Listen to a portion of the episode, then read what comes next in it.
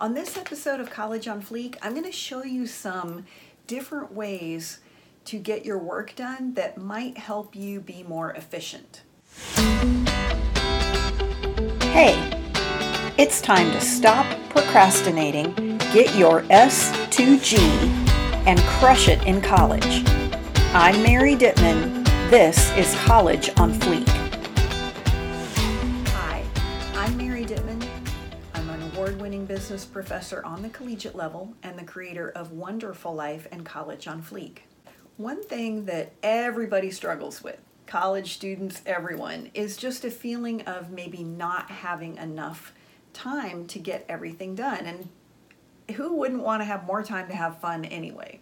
And I've learned some techniques lately that I want to share with you that have really helped me be able to be more efficient and save time. But before we get into that, I want to remind you to go to collegeonfleek.com and get the Study Smart Toolkit. When I was in college, I had terrible test anxiety, actually in high school and graduate school as well. And when I began teaching, I found that many of my students really struggle with studying. They don't know how to study or they have test anxiety. And I started sharing with them the three step system that I created for myself in college. It helped me.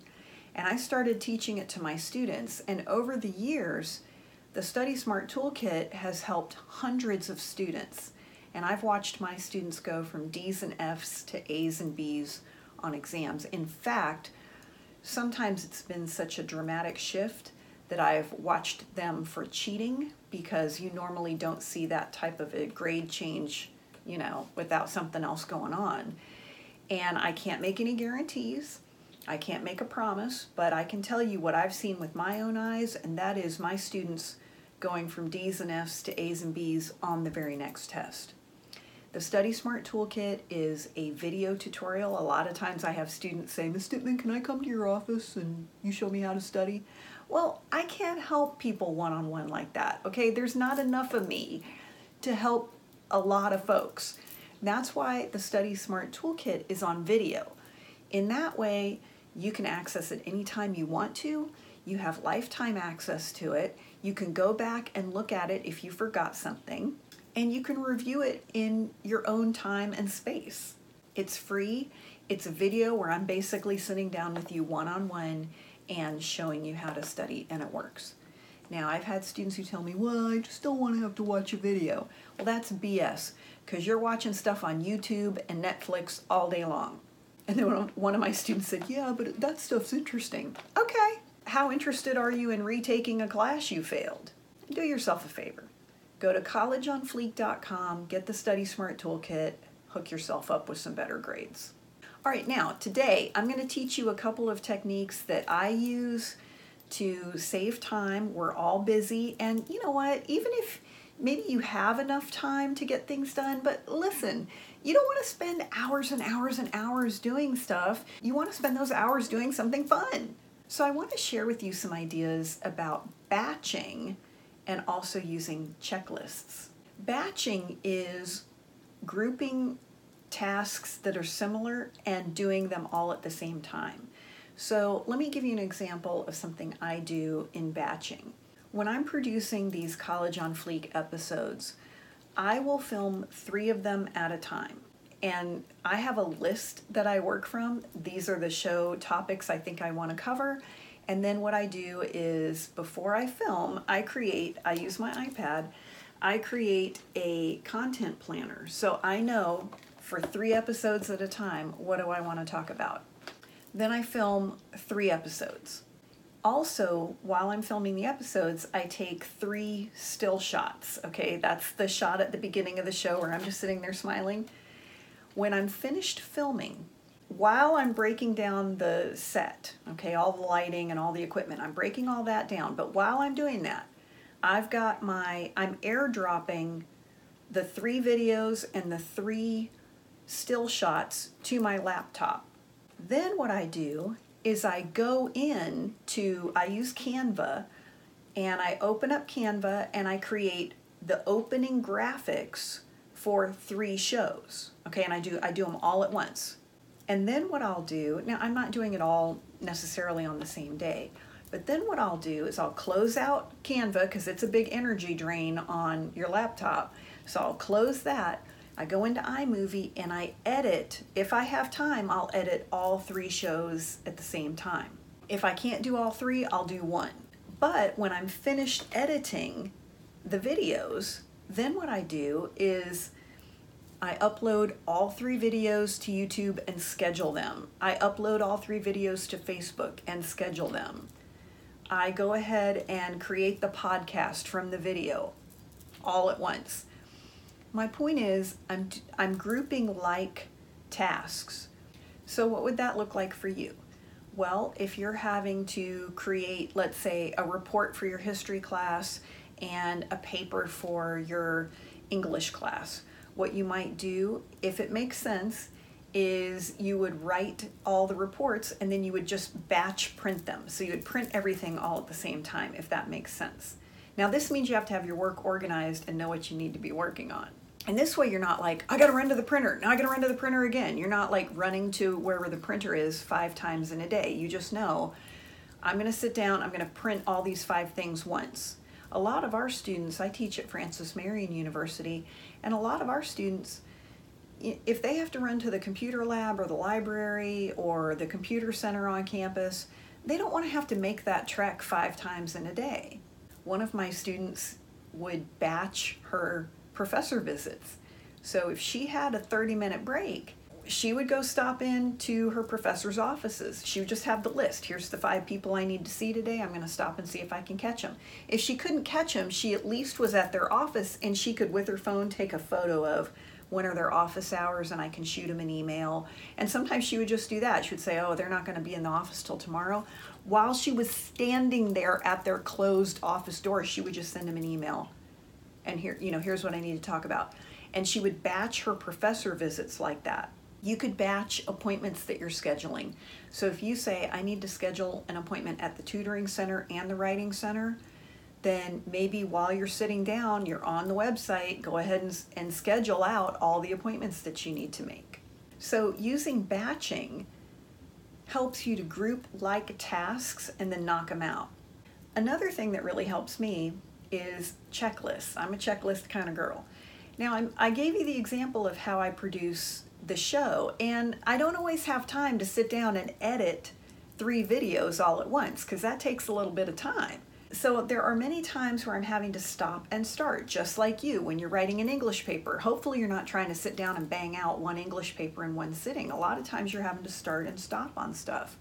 And where I found I was losing a lot of my time was I couldn't remember where did I leave off. Now, I used to keep my checklist on my iPad what I found was using a printed out paper checklist is actually better for me. So, what I do is I actually have a folder. Go back and look at the last episode on getting organized. Girlfriend has a folder for everything. I'm all about the folder life. So, I have a folder called production forms.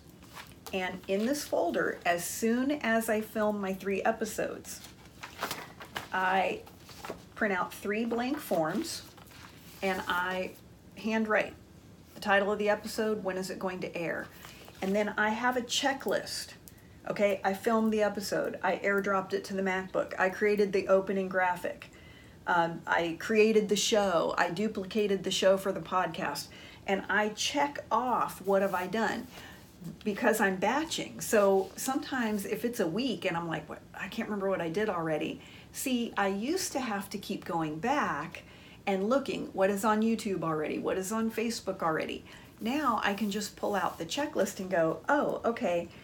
So there's a few episodes where I still need to put the episode on my webpage at marydittman.com.